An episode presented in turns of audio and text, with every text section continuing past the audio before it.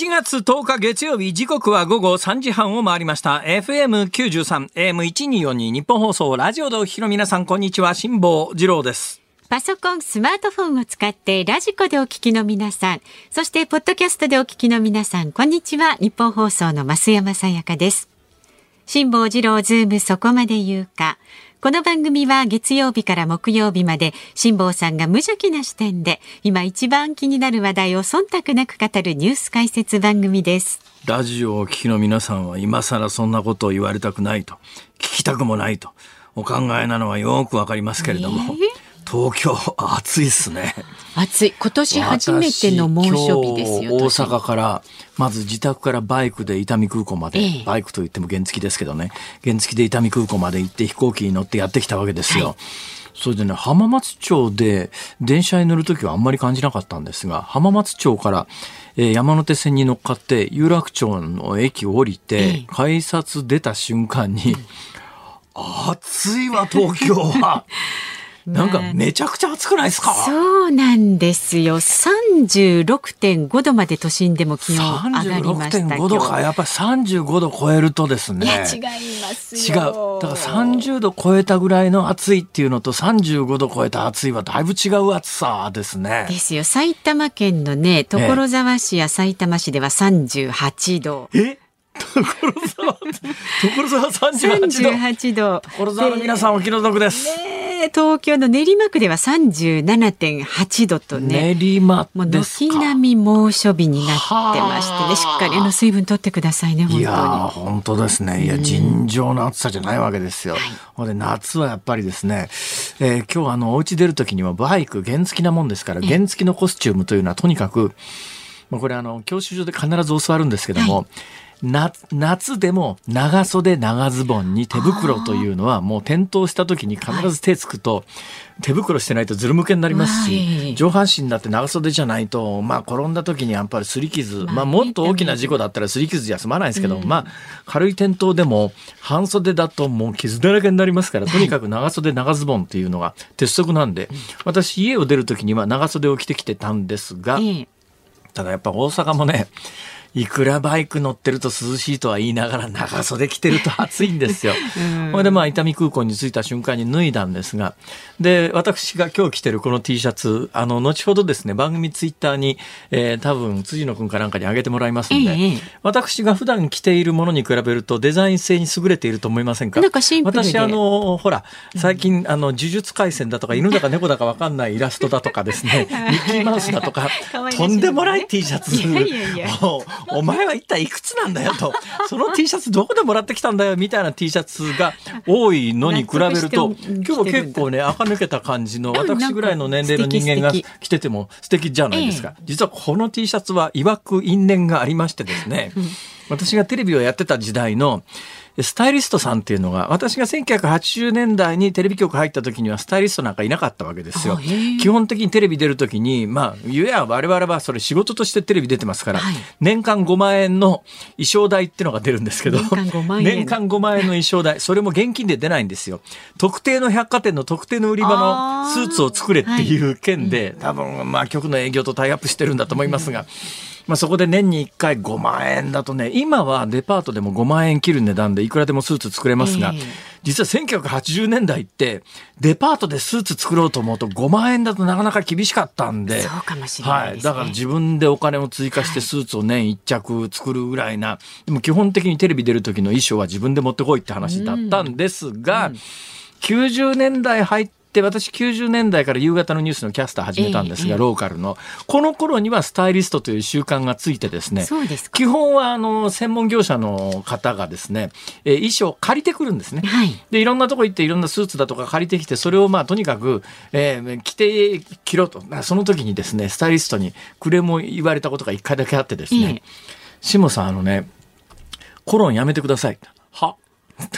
オー。デコロンやめてください。つまり、あの、私、下着等に下に、あの、風呂上がりにオーデコロン、こう、シュッシュする癖があったんですが、それがダメなんですって。だから、借りてきた衣装だから、それに匂いがつくと、それまあ、売り場に商品として並ぶので、匂いがつくので嫌がるから借りられなくなるんで、とにかくコロンやめてくださいって言われて、頃に辞めたことがそれが90年代でその頃から、まあ、スタイリストさんっていうのがあのテレビ出る時の面倒を局員でもしてくれるようになって、そ、れ、で、えー、その後2000年代2000年代に一緒に番組をやっていたスタイリストの方が私の誕生日の時のプレゼントでくれたのがこの T シャツなんです。じゃもうスタイリストだからまあいやまあ専門業者の方が選んで、ね、あのプレゼントしてくれたようなもんですから、まあそれなりに私が日頃着てるあのすっとんきょうな T シャツとは全然違う なんか落ち着いた感じのちゃんとした感じじゃないですか。それで今日ははあの長袖を着なきゃいけないと。で最初に長袖1枚だけ着たんですけども、えー、いやこれ長袖一日中着るのはきつかろうと。で下に T シャツを着てから上に長袖を着ようと。で最近すっとんきょうな T シャツが多いんで たまにはちゃんとした T シャツを持ってるというのを見せようということで私今日これを着て上に1枚羽織って家を出てここにやってきて。うん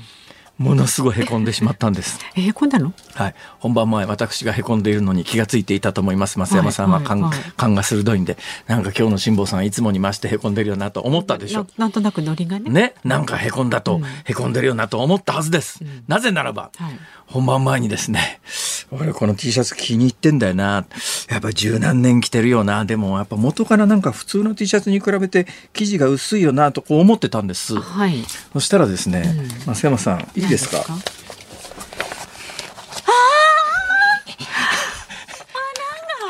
穴が2箇所開いてるということに気がついたんですよ。それがまたね、あの虫が食ったような穴なんですが、ね、いやこれ虫じゃない違うんですか？これ多分ね洗濯機で引っかかったんです。だからコットンの T シャツだから多分コットンの T シャツってそう簡単に虫が食うわけじゃないんで、これはね私の家の洗濯物にありがちなんですが、多分洗濯機の性能に何か問題があるんだと思いますが、私あの大阪の自宅で洗濯すると次々着ているものに穴が開くというですね。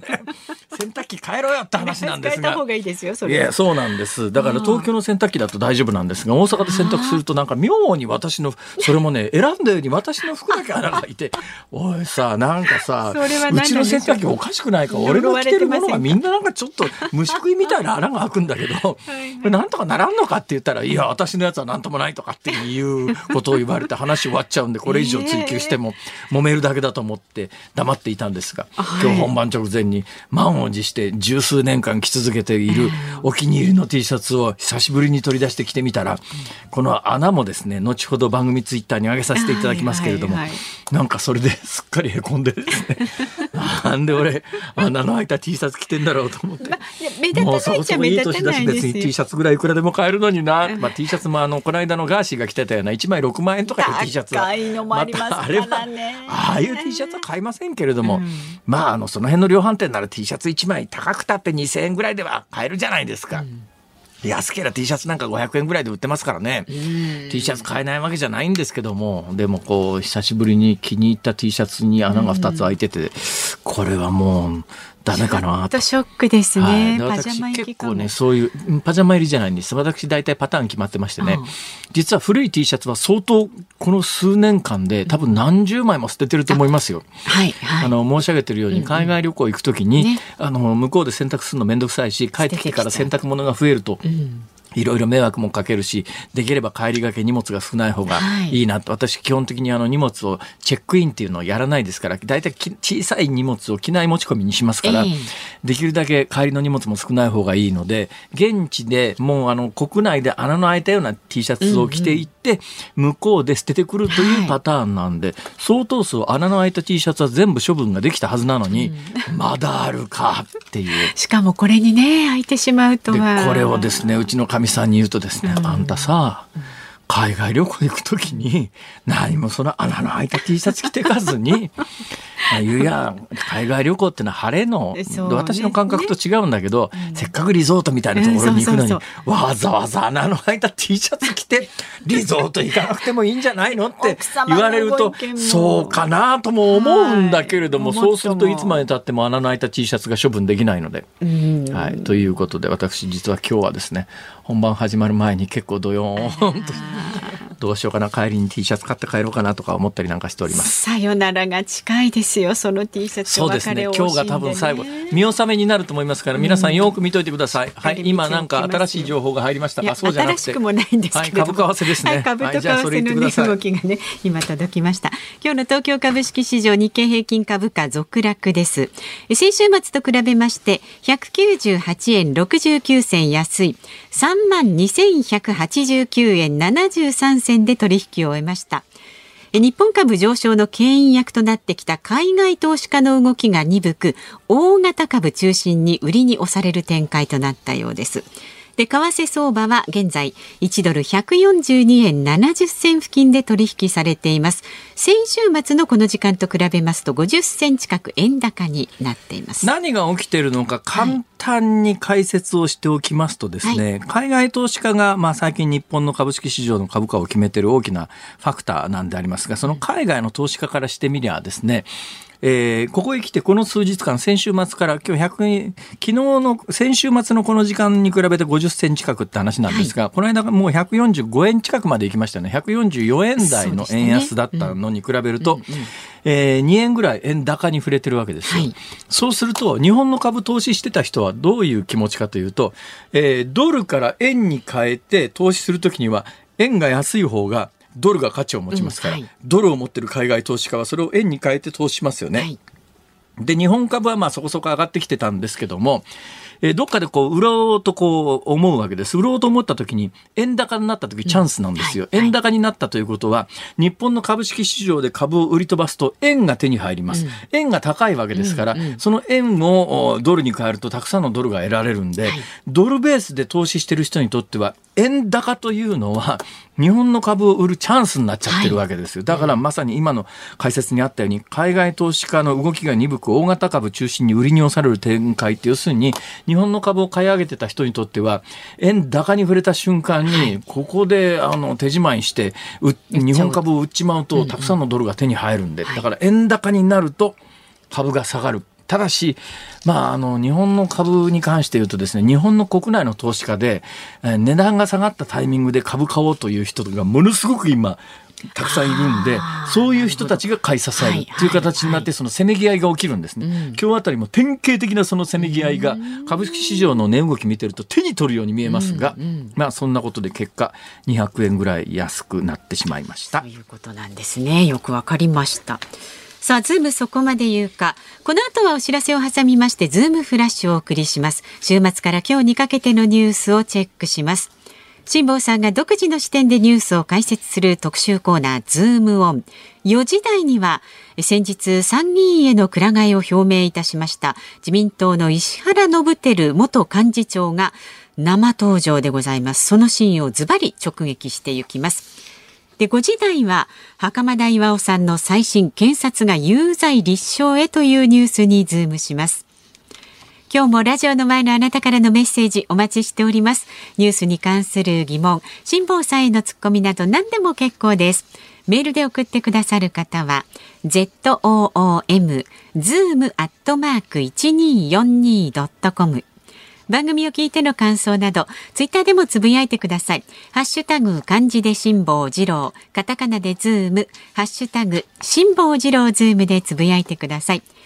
番組のエンディングでお送りするズームオンミュージックリクエスト。今日のお題はいかがいたしましょうお気に入りの T シャツに穴が開いているのに気がついた時に聞きたい曲。やっぱりそれですね、はい、お気に入りの T シャツに穴が開いた時に聞きたい曲。これ選曲の理由も書いてズームアットマーク 1242.com まで送ってください。この後はズームフラッシュをお送りします。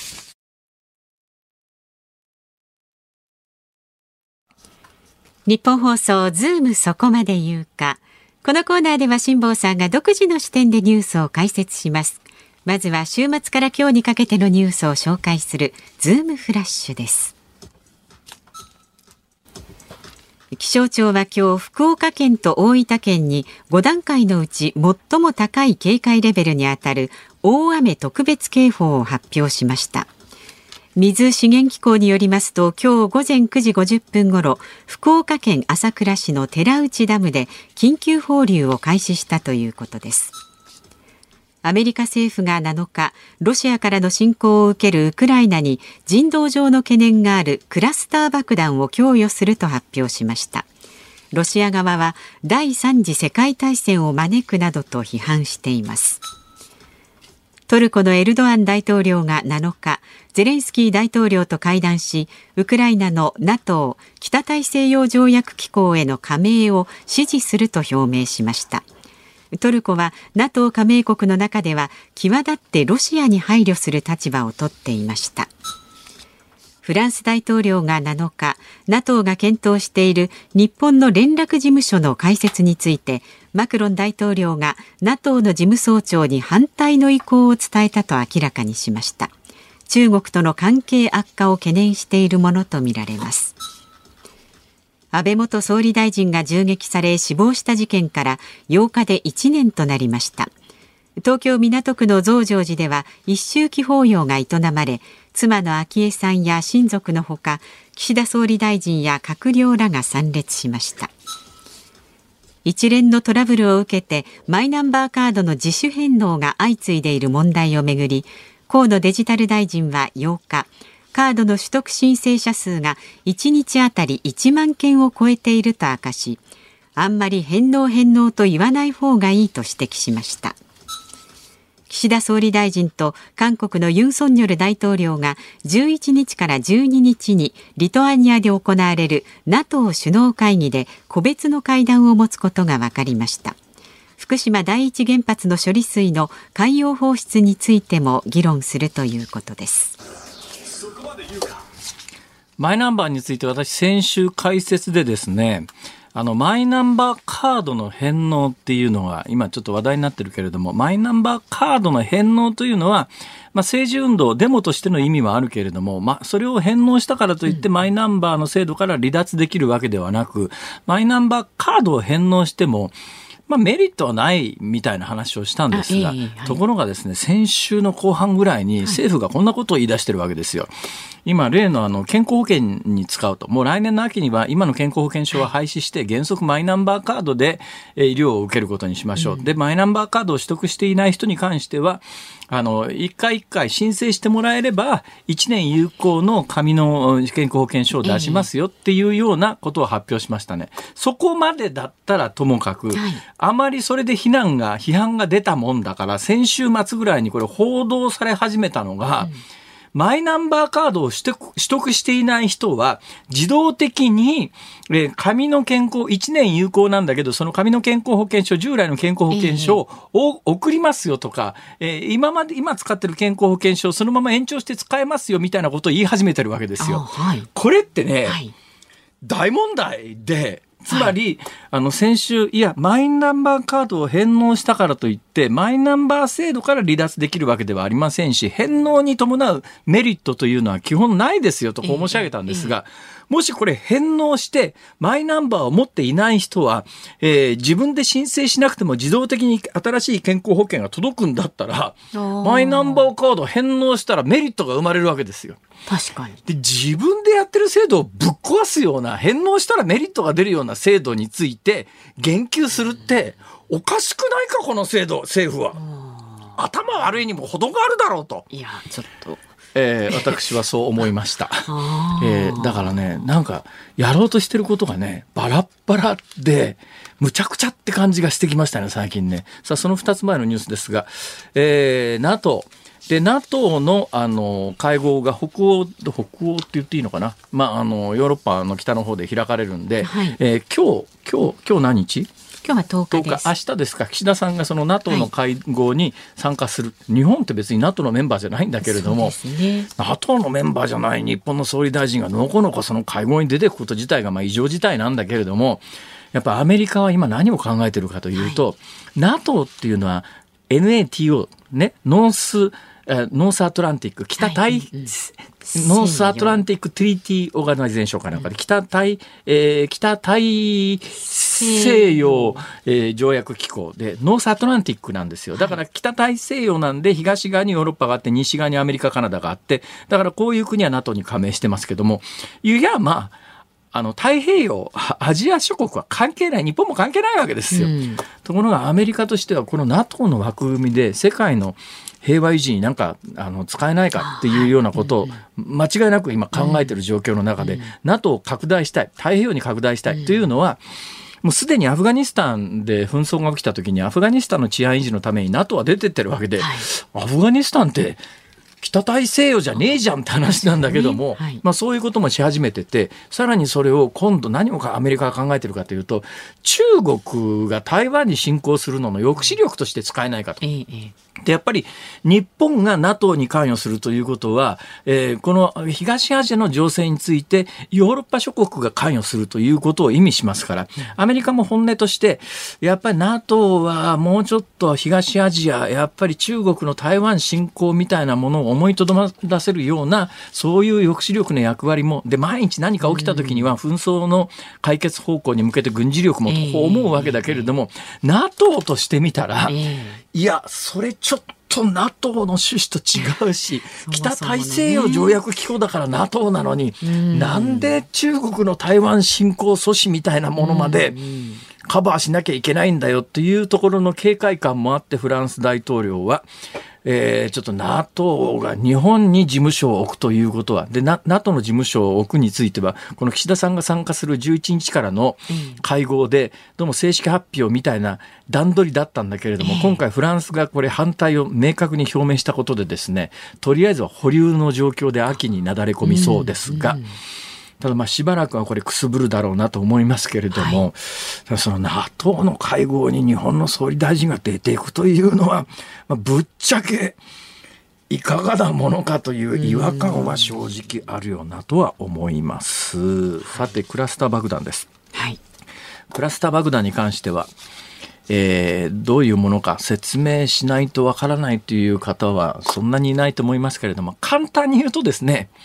手榴弾がいっぱい詰まっているような爆弾です。中に？はい。中に手榴弾が何十個とか何百個とか入ってる爆弾を上から落とすわけですよ。そうすると、まあまあ、それはまあ、爆弾の設計によって違いますが、うん、えー、大きい爆弾だと半径数キロぐらいの,、あの人間を殲滅することができます。バラバラといろんなところに。それ自体はまあ、あの、非人道的っちゃ非人道的なんだけれども、えー、でも榴弾砲っていうのは同じようなもんで、榴弾砲とどこが違うかって言って、榴弾砲っていうのは、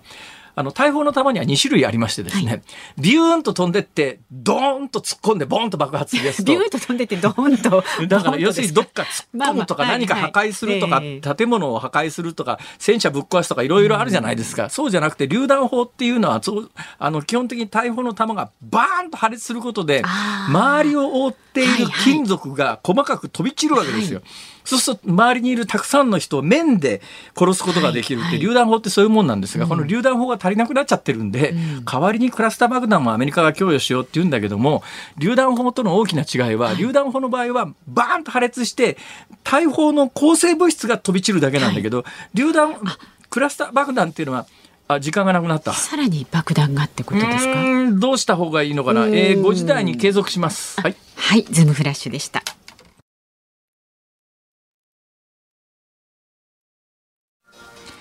7月10日月曜日時刻は午後4時を回りました。日本放送から辛坊治郎と。増山さやかでお送りしています。ズームそこまで言うか。さあ辛坊さんがねオープニングで T シャツのお話しましたけれども、はい、ありがとうございます。足立区の60歳猫12匹さんはですね。猫12匹。いらっしゃるいらっしゃるとかいるんですかね猫ね、はい毎年夏に1回関西に行きますが、はい、え関西で見かける T シャツって東京の人から見るとデザインが随分東京と違いますよね。差別だ。偏見だ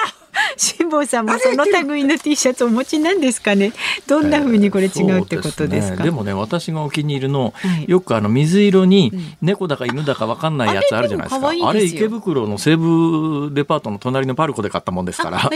東京で買ったもんですからね。そうですね。偏見ですよ。確かにまあ関西ではヒョウ柄のおばちゃんとかたくさんいますけどね。ねうん、ヒョウ柄動物の柄は多いですね。関東に比べると圧倒的に。で、よく関西のおばちゃんの標準服でヒョウ柄とかっていうので、はい、なんか冗談でよく言われるじゃないですか。でも現実にね、うんやっぱりあの、えー、猛獣柄は多いですよ、それなりに。そうですか。えー、まあ、タイガースの影響じゃないかとも思いますが。ああ、なるほどね。でも虎柄というよりヒョウ柄ですね。どっちかっていうとね。えーまああのとても奇抜な色合いもありますが、うんうん、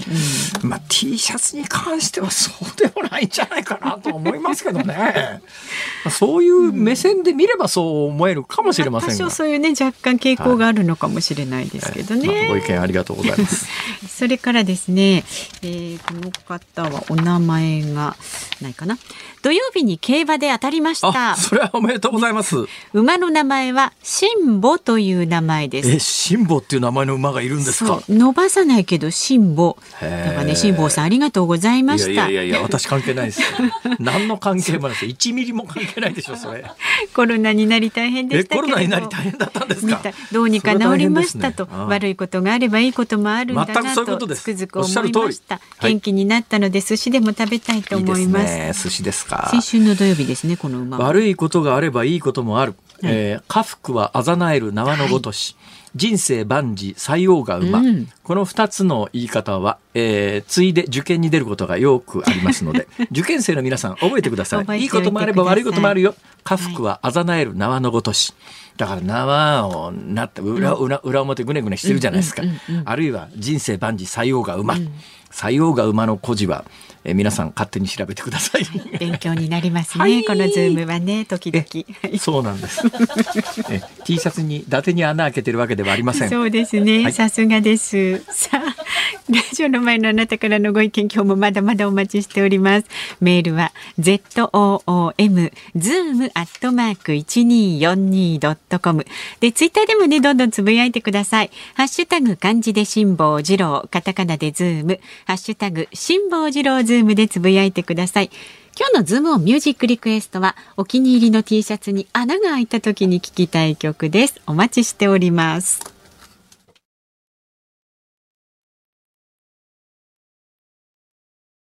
ディレクターの人がやって。入ります。ご存知の通り、この台本通用しませんから。あの、オンエオンエア始まってますね。あの声が。乗ってますけれどもよろしいでしょうか？今始まってますけど。 Oh my god。すいません。はい、じゃあ仕切り直し。ニッポン放送辛坊治郎ズームそこまで言うか。この時間特集するニュースはこちらです。自民党の石原伸晃元幹事長が生出演参議院へのくら替えを表明した真意とは？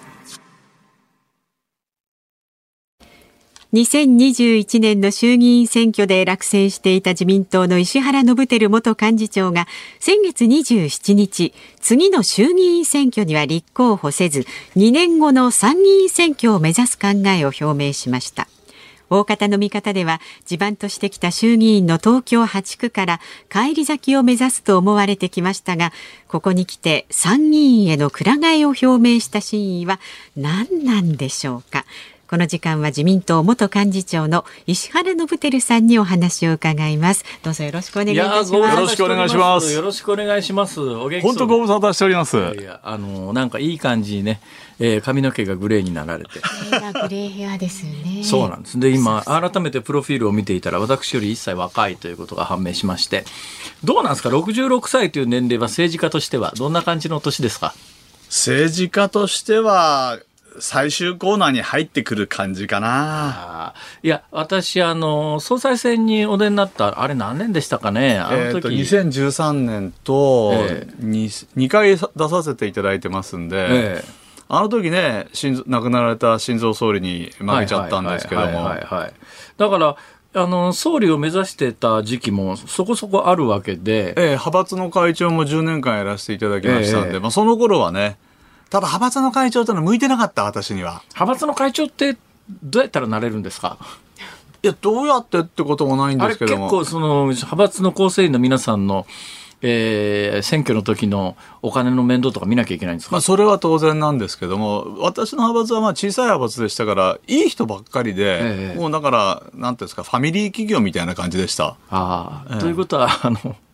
悪い人がいる派閥もいるわけですね。まあ世の中どこにも悪い人はいますから、いい人もいるし。いや、私ね、もうあのー今石原伸晃さんってどちらかというと、えー、弱ってる感じじゃないですか、政治的には。で、政治的に弱ってる人をもうあんまり叩いたりね、悪口言ったりしたくないんですよ。だから今日はあの前向きに明るい話をしたいなと、こう思ってるんですが、はい、でも一時期総理を目指してたわけでしょ。はい、だけど、もう相当無念ですよね、政治家としては。だから政治家になろうと志した時のこう思い描いていたあの道のりと現状ってどのぐらい乖離してて、それは何が原因になったんですか？いや、真面目な質問ですね。いやいや。台本にも書いてなかった。いやいや素朴にそう思うんですよ。だから、多分、石原さん、だから、あの、日テレ入りましたよね。はい、日テレの政治部に何年いらっしゃいました？えっ、と、6年間。6年間ですか。はい、だから、日テレの政治部に入った時にはもう政治家になるつもりだった。だけど、なかなかお父さんっていう人は、いや、いわゆるそのプロパーの政治家の2世って感じじゃないじゃないですか。石原さん、石原慎太郎さんって、どっちかというと、あの、まあ、いや、元祖タレント議員みたいなところがあって、だから多分、そうじゃない石原慎太郎を知ってる人は政治家石原慎太郎なんだと思いますが、私らの世代だと、なんかやっぱりタレントさんが、国会議員、政治家になられて、ただまあ、あの、自民党の中でも一大派閥っていうか、一大勢力になられましたんで、政治家としての評価は高いんだろうと思いますけど、私のイメージで言うと、最後まで、タレント政治家っていう、だからその方の2世だから、いわゆるその、本当にあの、親がかりで政治家やってる人の2世っていうのと、信照さんちょっと違う感じ。僕ね、天のけだったんですよ。で、親父の選挙区じゃなくて、かみさんの生まれたところで出たんです。なんでそんなことしたんですか？山のけだったんだね。そういうふうに今、辛坊さんに2世2世って言われるのが嫌だったから、はい、自分で開拓して、ええ、その違う選挙区でやったんです。はい、だから最初はね、お前なんで来たんだってね、水かけられたり、ビールかけられたりね、宴会で。そう、そんな,、そんな感じなんだ。ええで、えー、まあ当選されて、ええ、何回当選されました、えー、10回です。当選10回すごいですね。もう本当あの応援してくださった方のおかげだと思います。プロフィール見ると幹事長と政調会長だから自民党三役のうちの2つやってて、はい、大臣も3つ4つやられましたよね、はい。はい、だから経歴から言うとやっぱ次はもう総理大臣しかないぐらいなポジションじゃないですか、はい、どのぐらいまで本気で総理になろうと思って、どの段階でもうちょっと総理は無理かなって感じだったんですか？2013年まではバリバリに、だから10年前まではバリバリにやる気ありました、えー、構想も持ってたし、えー、でその後新蔵総理が、えー、7, 年間やられてですね、はいはい、あこれでもうちょっと無理かなと。えー、要するにもうそのやっぱり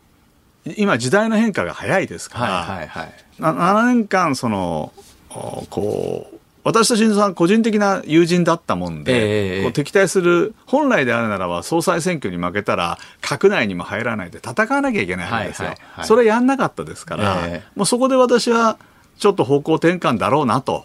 うすうす気づいてましたね。なるほど。ただそれは表には言う話でありませんから。あの、総理っていうか政治家目指した時にはどんな政治家になって何をしてっていうふうに考えられたんですか？一番最初はね、ええ、今でもね、これ本当に通用するなと思ってるんですけど、はい、本当の豊かさって何なんだろう、えで本当の豊かさを追求する、そういう国にしていかなきゃいけないなと。だからおか、今、なんかお金お金になっちゃってるけど、本当の豊かさってでもお金じゃ絶対買えないから、えそういうことをずっと言ってたんですね、若い頃は。はい。具体的に総理大臣になったら何をやろうとか考えたことありました？あります。構想まで持ってました、はい、目玉は何ですか？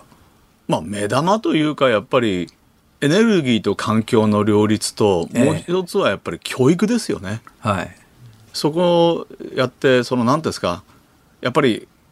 運動会で手つないでゴールしたら私はいけないと思います。もちろん両論ありますけどね。あと会社で「おいお前頑張れよ!」営業成績上げろって言ってもいけないってのも間違いだと思いますね。はいはいはいはい、そしたらその会社絶対伸びないし、えー、何かこうこうなんていうかな社会のこう歪みがこう見えてるんでそういうものはやっぱり言うとね叩かれますけどもやっぱり言っていかなきゃいけないだからねあの私はねノブテルさんってあのものすご本音の人で、政治家にしては本音すぎるよなと思ったことが過去何回かあったんですよ。まあ、ご本人も、あの、これはもう結構叩かれたんで、あの、そんなこと今更思い出したくもねえよって話なんですが、なんかの折だか忘れましたけど、それは結局金目でしょって話があったわけですよ。で、確かにね、例えば今の、あの福島のあの処理水の放出問題でやっぱりあの漁業従事者の皆さんが風評被害ね心配してらっしゃいますけれども結局のところまあ、ゆや金目の問題、まあ、ゆやそれは、それは当然じゃ当然なんですよ。それは、あの、風評被害で、えー、生活の基盤が脅かされるんだから、それに関してはちゃんと政府が保障しなさいって話なんだけど、それ金目でしょっていう、ものすごい本音の言葉で。私ね、金目ってね、そういう意味で使ったんじゃないんですよ。違うんですか？予算をどういうふうに組むか。だから、やっぱり今、辛坊さんに言われたようにね、ある、ジャーナリズムの親分のところに行ったら、ええ、お前はね、正直に言い過ぎだと。あのね、真実は人を傷つけんだぞってね、すごい叱られたなって覚えてます。そうなのは田原総一郎ぐらいですね。そうなんですか？違いました。ビー。違った。違ったんだ。違った。違った。違ったか。まあいいや。そうですね。その手の、なんか、あの、正直すぎる発言ありましたよね。はい、もう結構正直すぎて、ええ、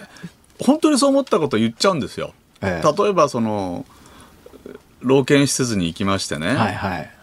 100人ぐらいのこうご老人の方がね寝てるんですね、ベッドに。それでそこをまあ、若い介護士さん、看護師さんたちがこう、働き回ってて、声かけてるんですよね。おお父さん今日は元気そうだね。おばあちゃん綺麗だよって言って、よく見ると、その患者さんたちはこう、眠ってるんですね。はいはい、反応できてない、ね、反応して、されてないんですね。はいはい、それで、その、病床を離れた後、その看護師さんに聞いたら、いや、あの人たちは意識ないんですって言うわけですよ。えーえーで、その時もちょっと問題発言しちゃいましたね。それ幹事長の時だったんですけど。何言ったんですか？また問題発言で叩かれちゃうな。いいですよ、もう。いや、映画、映画のエイリアンを思い出しちゃったんですよ。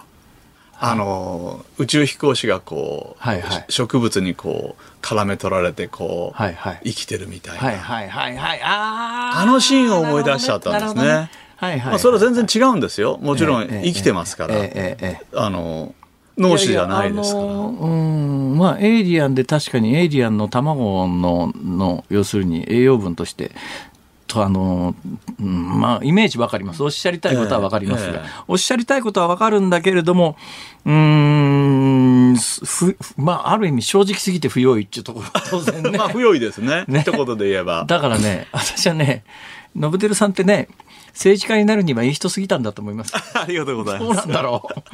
そうなんでもね、今ね、志保さんね、面白いのは、はい、32年間、政治部記者も入れると40年ぐらい、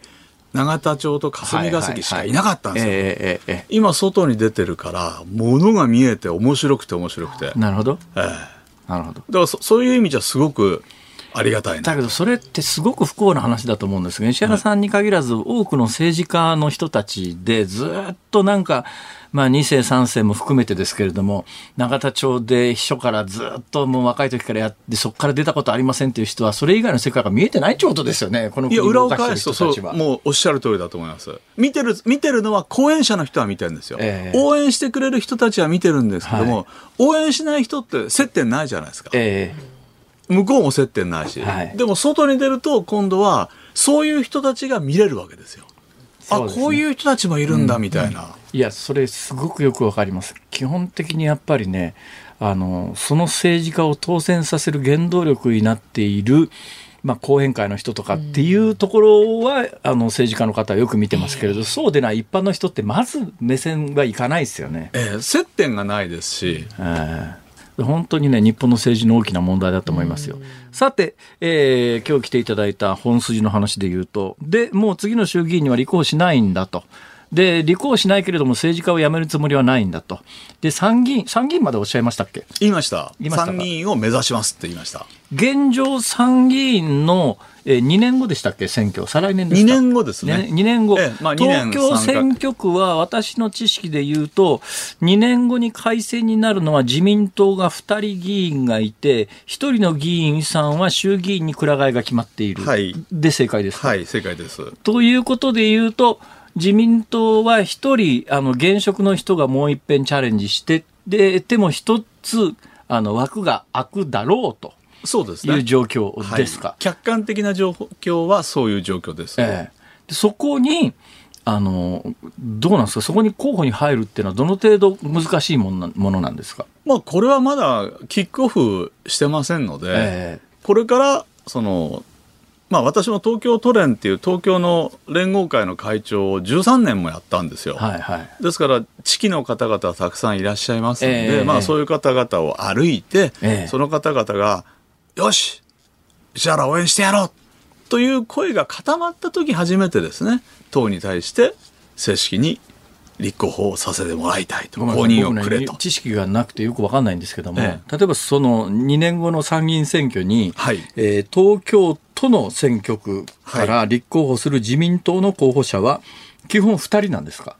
まあ、政治状況によりますけれども、え、まあ、2人ではないかと。あなるほど。まあ、3人はないと思います。3人はない。はい、2人。はい、2人ということで言うと、今までの選挙から言うと、自民党の候補が2人で、その公認候補になれば、当選可能性はかなり高くなるということですね。いや、それは政治状況だと思います。その今までの選挙でいうとどうなんですか、1人しか当選しなかったことあるんですか？いや、ずっと1人しか当選しなかったそうなんだ。それで、その、今度、衆議院にくら替えされる方を、はいはい、私が頼まれて、当時第一次安倍内閣で、安倍総理から直々に頼まれて、東京でなんとか2人出したいと。で、25年ぶりに、その時初めて、2人当選できたんですもともと東京選挙区で自民党は1人だったのを、まあ、あの、今、具体的な名前を、なぜか誰も出さないんだけど、別に出したって構わないんですけど、タレントさんですよね。え？タレントさんですよね、確か。まあ、丸川さんです。ああ、そうか。ええ。タレントさんって言うと怒っちゃうのかな？アナウンサー？キャスター？アナウンサー。アナウンサー、ね、ああ、うん、ですか。ですね、うん、ああそっか、はい、丸川さんを、まあ、担ぎ出したというか立候補させたというか、立候補して、はい、えー、で自民党が2人当選したわけです。いやその時そうしたら、ええ、一番当選するであろうと言われていた保坂さんっていうのが落ちちゃったんです。そのそのなんていうんですかそのあじゃその時は1人しか当選しなかったわけだ。その時は結局だから2人目を狙ったら。2人目を狙ったら2人目に入るはずが圧倒的な票を集めてトップ当選しちゃったんで。トップは当選トップじゃないんですけれども、はいはい、その予想以上にその現職の方が票が伸びなかった。あなるほどね、はい、要するに自自民同士で食い合っちゃったっていうことなんだ、はい、一人で、はい、だけど前回のだから6年それかそれからあとは、はい、まあその私がずっと会長でしたからずっと2人当選、してまいりました。2人当選させてきたと、はい。はい、そうすると石原さんの自負としては、えー、自民党がずっと歴代参議院東京選挙区では1人しか当選してこなかったのを、はい、2人にしたのは俺の力だという自自負はあるわけです。力っていうよりもそのやっぱりそのやり方なんですよね。ええ。やり方。そそれでその潜在力がありますからその潜在能力をどうやって引き引き出すか。はいそういうことにだから私おかしな話ですけども、ええ、個人的には選対本部長一人だけやりたいわけですよ。一、まあ、人の。まあまあそうですね。ええ、2人でも。でもこう2回の選挙は2人とも私が選対本部長やって、はいはいはいはい、そうするとやっぱり両方にこう顔を出さなきゃいけなくなって、応援されてる側としちゃ物足りないんじゃないのかなってことは思いましたね。その丸川さんが今度の選挙で衆議院、だから次の解散で衆議院にくら替えするっていうのは、これ決まってるわけです、決まってます。決まってるんですね。となると、次の参議院の改選で、えー、一つ枠が、まあ、二人当選するということを前提にすると一つ枠が空くので、はい、誰かを立てなくっちゃというところに、はい、まあ、石原さんがご自身で名乗りを、もう名乗りを上げたでいいんですね。はい、名乗りを上げたと。たこれからまあ正式な手続きはまだ最終的にこれ、候補になるかならないかって誰が決めるんですか？えー、党本部です。総裁幹事長、選対委員長です。この3人で。総裁幹事長選挙対策委員長。選対委員長。はい。選対委員長は確か石原さんのところの派閥じゃなかったでしたっけ？ええ、あの、私の後、引き継いでくださった森山さんっていうのが今選対委員長やってはいはいはいはい。どうなんですか？そのあたりっていうのはある程度そのまず選挙ではなくてその候補者になる段階での賞賛っていうのはある程度あっての今回の、えー、記者会見だったのかどうなのかっていうのはどうなんですか？あの一番はですね、えーあの私の3分の1の方は名前出しちゃいますけど黒崎さんっていうなかなか素晴らしいラガーマンで、はいはい、全日本だった方にあのやっていただくことになったんです、はいはい、でもうその方とは一緒に行動してるんです。で、えー、3分の2残ってるわけです。で思ったのはやっぱりさっきも言いました通り32年間議、えー、衆議院にさせていただいて、えー、6年間政治記者やって、まあ、合わせれば40年近く見てきてその第二の政治人生ですからここからは、はいはい、そうだとするとやっぱり息の長い仕事さっきその政権構想は何だったんだって言ったようなそんな話はそのすぐには明日できるもんじゃないじゃないですか、はいはい、ですからそういうものをずっと地道にねそのと参議院に出させていただいたらいただいたらその地道にこのいう話をずっとしていきたいと。なるほど。そう考えたんですね。で小選挙区は更新に道を譲ろうと。なるほど、ええこれはあの今東京8区ですよね。はい。あのまあまあ前当選されたところは。8と27に分かれたんですけど。はい。そうか。はい。ああ小選挙区が25から30に増えたんで、はいえー、元々の選挙地盤が2つになったというところですか。はい、ああなるほど。えー、で、まあ、参議院議員になるっていう参議院議員からあの総理を目指して衆議院議員になるっていうケースありますよね。ええ、例えばまあ林さんなんか典型だし、はい、吉松さんそうです。それから、まあ、丸川さんもそうだと思いますよ。ああ。いやいや聞いてみたいんだけどね。いい大丈夫ですか今の？いや私の思思いだから思いだから。そうならばいいなと。今回の参議院にくら替えするっていうのを目指すという発言をしたときに、えー、自民党参議院議員の和歌山選挙区の世耕さんあたりが、ええ、あのまあ、ぶっちゃけなめんじゃねえみたいな言い方をしたんだけど世耕さん本人が実は衆議院にくら替えして総理を目指したいと思ってるわけでこの辺が実に微妙な感感覚ですよね。いや、その話ね、私聞いてないんですよ。でも、床山のゴルフクラブも一緒だから、今度夏休みにあったら聞いてみようと思って。何ですか？真よ。瀬古さん、うん、あ、瀬古さん。うん。あどうなんですかね、だから参議院から衆議院にくら替えする人は参議院にいつまでいても、何回当選しても総理大臣にはまず、あの制度上はともかくとして、慣例上な、絶対なれないということで、衆議院にどっかのタイミングでくら替えして総理を目指すっていうのはあるじゃないですか、ええ、衆議院議員だった人が参議院にな参議院議員になることの意味は何なんですか？私はもう要するに、第二の政治ですよね、今一回休ませてもらってますんで、えー、そうするとそこから先何を残された時間でやるかってことを考えると要するに衆議院っていうのは常在戦場でいつ選挙があるか分かんないからもう地元にしょっちゅうしょっちゅう顔を出すわけですよ。そうではなくてじっくり腰を据えたその政権構想でやり遂げれてないこととかね、えー、それとかその哲学的なこととか、えー、そういうものをその愚直に言っていくにはステージを変えた方がいいんじゃないか、そしてなんで東京かっていうと私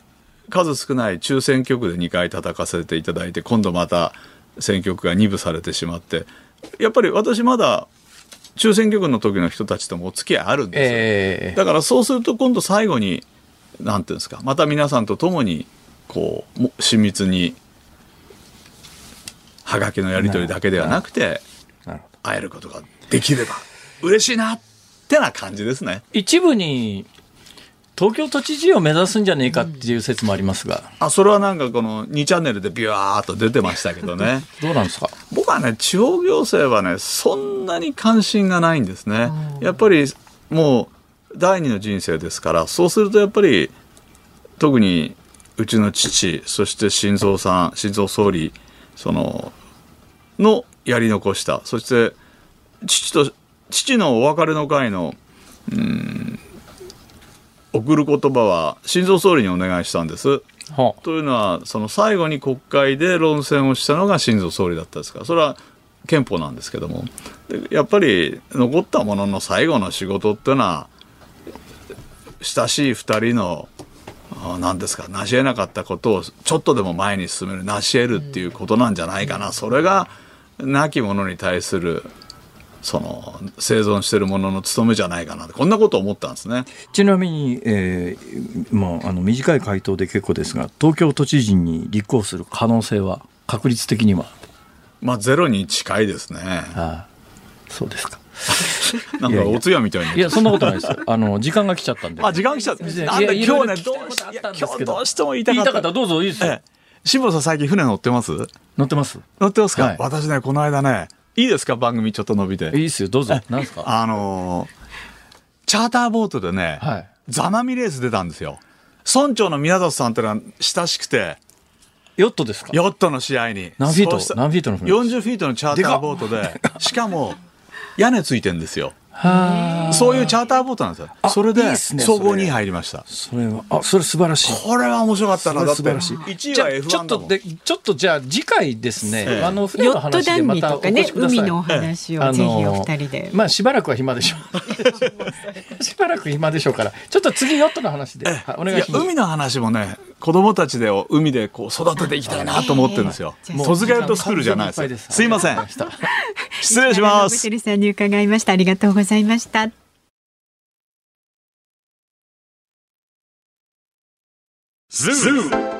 日本放送辛坊治郎ズームそこまで言うかをポッドキャスト YouTube でお聞きのあなたいつもどうもありがとうございますニッポン放送の増山さやかですお聞きの内容は配信用に編集したものです。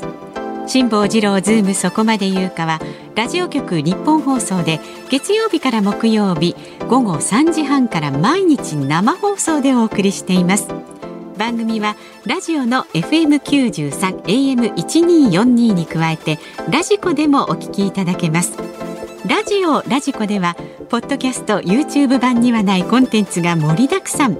アトムさん吉田由紀ちゃんの中継企画。さらに辛坊さんが夕刊富士の気になる記事を解説するコーナー。そして辛坊さんが聞きたい曲をお送りするズームオンミュージックリクエストなどラジオラジコでしか聞けないあんなことやこんなことがいっぱいです。ポッドキャスト YouTube を聞いた後はぜひラジオラジコで辛坊治郎ズームそこまで言うかをお楽しみください。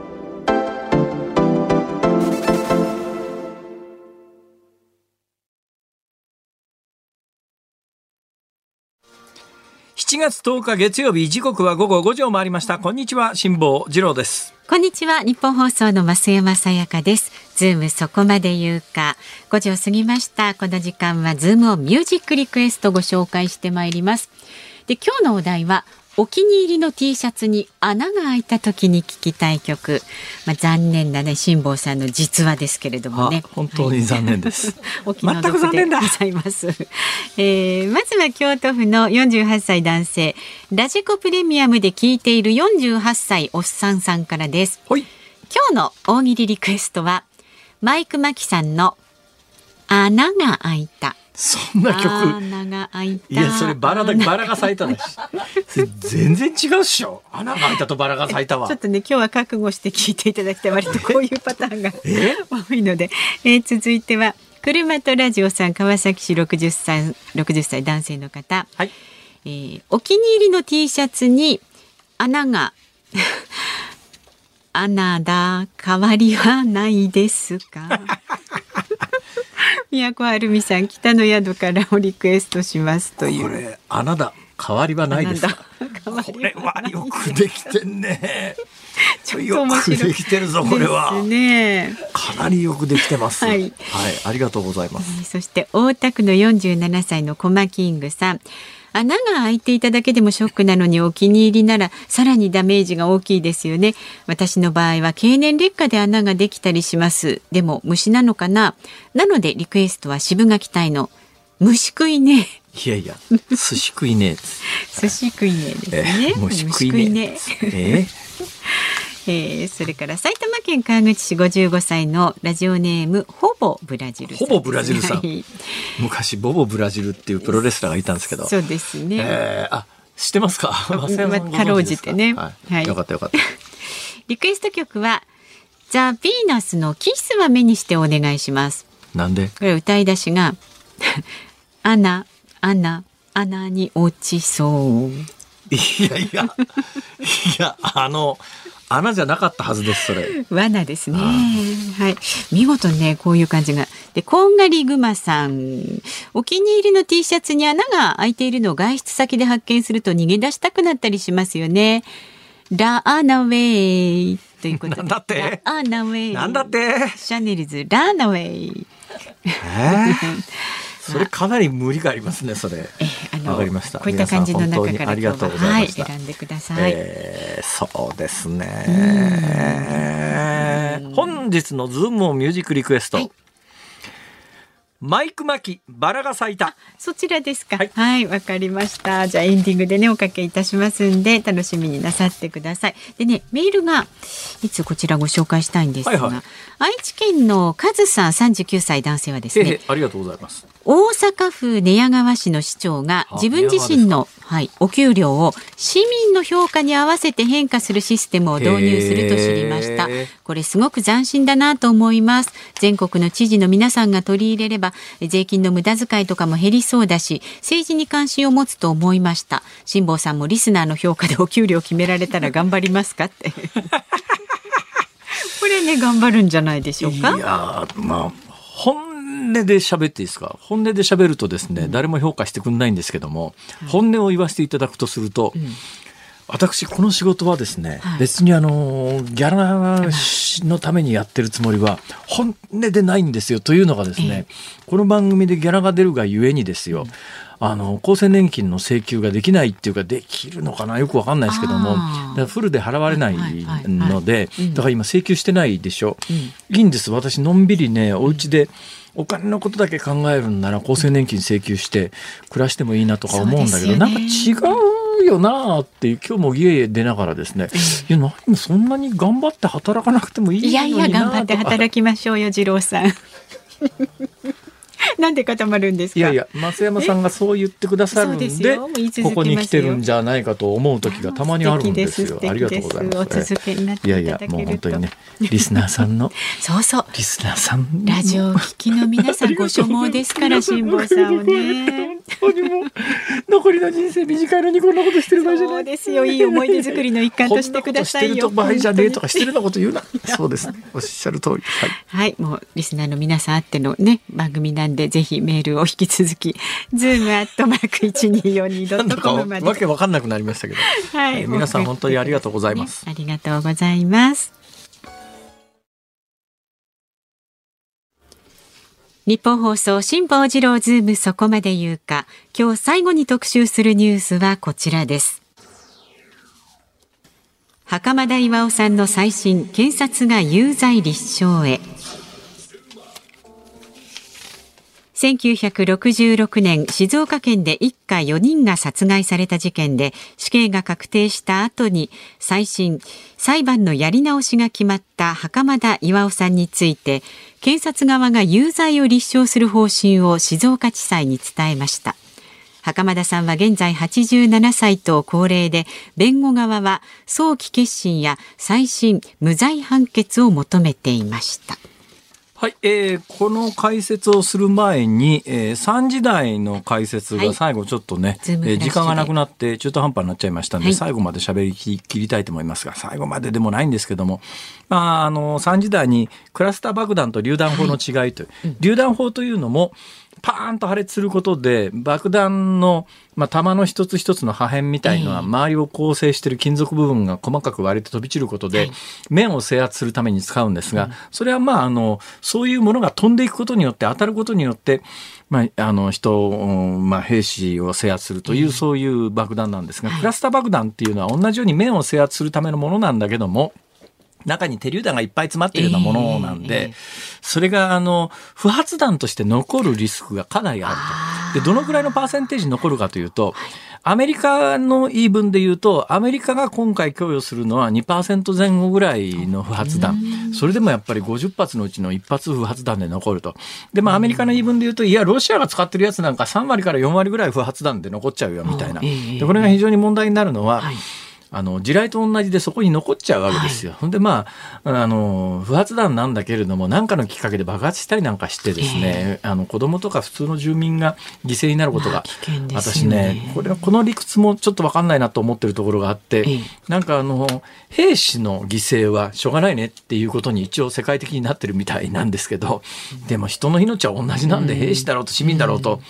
あの残虐性に違いはないだろうと思うんですがただまああのクラスター爆弾っていうのは、えー、戦争が終わった後も含めてですね一般市民にあの兵士でないあの一般市民に、えー、被害が出る可能性が高いということで、はい、より問題視されていてえー、世界でいうと100カ国ぐらいはもうクラスター爆弾は持たないし使わないよところが、まあ、あのアメリカもロシアもウクライナもそうなんですが今そういう条約に参加していないので普通に使ってますと。うん、で今回ウクライナが榴弾砲というさっきね詳しく解説した大砲の弾を使ってたんだけど、はい、使ってるんだけど、うんこの弾の供給がだいぶあの数が足りなくなって滞ってきたんで、しばらくその代替措置としてクラス爆弾、クラスター爆弾を使いますよって話なんだけれども、まあさっき言ったような理由で、えー、世界的には結構、あの、それはないだろうっていう人たちも、っていう意見も多いよと、はい、はい、そういう話です。さて、袴田さんのケースなんですが、ちょっとやっぱり検察は、えー、私の感覚で言うと無茶だなと思います。というのがですね、えー、この袴田事件に関して言うと、もう静岡地裁でその再審請求し、再審 OK ですって話になった時に、その後高裁でひっくり返って、最高裁でひっくり返ったんだけど、もう一遍東京高裁で、えー、再審が認められて、はい、でこの袴田事件に関してはもう一遍あの裁判やり直しますよということが確定したわけですよ、はい、その裁判やり直しで裁判やり直しをするというのはものすごく日本ではハードルが高くて過去の例も含めて再、うん、再あの裁判やり直し再審が決定するというのはもう無罪を立証できるような証拠がある時しか出ないわけですよ。で今回袴田事件に関して言うと東京高裁は検察が証拠を捏造したまで言ってるわけですよ。でこれ裁判が始まって最終的には無罪になるでしょうなる可能性が極めて高いんだけれども検察としては多分ね証拠捏造したまで言われちゃメンツに関わるっていう感じなんだと思います結果的に無罪はだけど、これ検察側が今回その再審もう一遍裁判やり直しますよっていう時に、はい。えー、他の再審裁判みたいにもうあの有罪立証しませんということになると判決は早く出るんですが、うん、ところが争うということになるとまた延々裁判時間がかかるわけですよ。現在袴田さん87歳なんだけどそうなると袴田さんの存命中に無罪判決出してあげられる可能性っていうのがどんどん下がっていくので、最終的にこれももう再審が決まった段階でほぼ無罪ということで裁判所が認定してるのに、検察は多分メンツがあるんでしょう。で、だけど一般にこれあのこれに関して言うと東京高裁は検察が検察警察が証拠を捏造した可能性まで言及してるんだけどそんなことすんのかっていうとですね私は実際大阪でキャスターやってる時に、はい大阪地検特捜部がですよ、あの厚生労働省の官僚の村木さんを罪に陥れるために証拠を捏造したことがありますからね。やるんですよ、それ。で、検察、裁、で、裁判所にそれを言われたからって言ってですね、まあ私なんかの印象で言うとなんかもう、メンツに関わるから検察の幹部かなんかが、はい、徹底的に抵抗しろっていう指令を出して現場の検察としてはそれに従わざるを得ないっていうかちょっとやっぱりこの番組で何回も言及してますが、はい、日本の検察おかしいよなと思うんだけど残念ながら日本の大手のマスコミってあの検察の広報機関みたいなことに今なっちゃってますから検察から情報をもらうために検察的に回したくないというところがあってですね検察批判をやらないんだけどやっぱりちょっと日本の現状において今の検察の暴走ってかなり危険だなという感覚を私は持ってます。はい、みたいなことを言うとある日突然私も検挙されないとは証拠捏造しますからね。捏造されてしまう。常にしてるとは言いませんよ。常にしてるとは言いませんけれども、うん、そういう例があったのは事実ですから。うんうんまあ、今回みたいに裁判所にいやかなり捏造のでいきさつを見るとね私もその可能性はかなり高いと、はい、この袴田事件に関しては思います、だからもうあの無駄な抵抗はやめてもうもう年も年なんだから袴田さん、はい、という気はします。ズームオンでした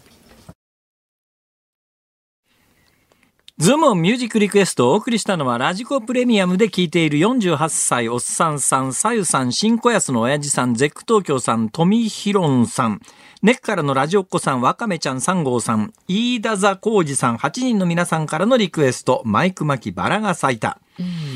素晴らしい曲なのに、曲に合わせて、はい穴が開いた。穴が開いたって歌うのはやめていただけませんか？穴が開いた。穴が開いた、ね、打ち壊しだよ大切な T シャツに、えー、そうなんですね。はい。ねえ、残念。ありがとうございます。しかしこの曲で8人の方がリクエストって、本当ですよね。すごいっすよね。本当。あありがとうございます。本当に恐縮です。皆さんのためにやっております。そうですよ、はい、お金のためではありませんよ。そうですよ。でもたくさんくれるからといって文句言ったりはしませんよ。何ですかそれ。いやいや。さあお聞きの日本放送この後5時30分からはショーアップナイタープレイボールをお送りします。明日の朝6時からの飯田浩二の OK 工事アップは地政学戦略学者の奥山正史さんが6時台から登場します現地時間11日に開幕し岸田総理大臣も出席する NATO 首脳会議ウクライナ支援の行方について考えますで、明日午後3時半からのこの辛坊治郎ズームそこまで言うか。明日のゲストは中東情勢に詳しい国際政治ジャーナリストの高橋和夫さんです。イスラエルがパレスチナで展開する大規模な軍事作戦の背景に迫ります。そうですね。あの、あまりあの、日本では、えー、ロシアのウクライナ侵攻ばっかりがニュースになって、はい、イスラエルとパレスチナっていうと、えー、そんなにニュースになることもないし、少なくともワイドショーが取り上げたりすることはないんですが、うん、このところ結構ですね、はい、あの、たくさんの方は、この地域で亡くなってたりするんで、はい、一体何が起きていてこれからどうなるんだろうかというのはちょっと明日ですか？はい明日ですはい明日。高橋さんにしっかり聞いてみようと思いますが、はい、それよりも今私にとっての最大の問題はですねこの穴が開いた状態のまんま 今日はあの家路につかなくてはいけないわけでございますよ。で、ね、この穴が2箇所開いているんでございますが、えー、ここを手で押さえながら帰るか。ね、ちょっと妙ですよ、それ。そうか、銀座のユニクロかなんか飛び込んで、え T シャツを買ってトイレで着替えるか。今試案中でございます。新しいものを買ってもいいかもしれないですね。っていうか、なんかほら、番組のノベルティの T シャツとかその辺に転がってねえか？探しますか？辛坊治郎ズームそこまで言うか、ここまでのお相手は辛坊治郎と。増山さやかでした。はい。明日は穴の開いていない T シャツで参ります。そしてください。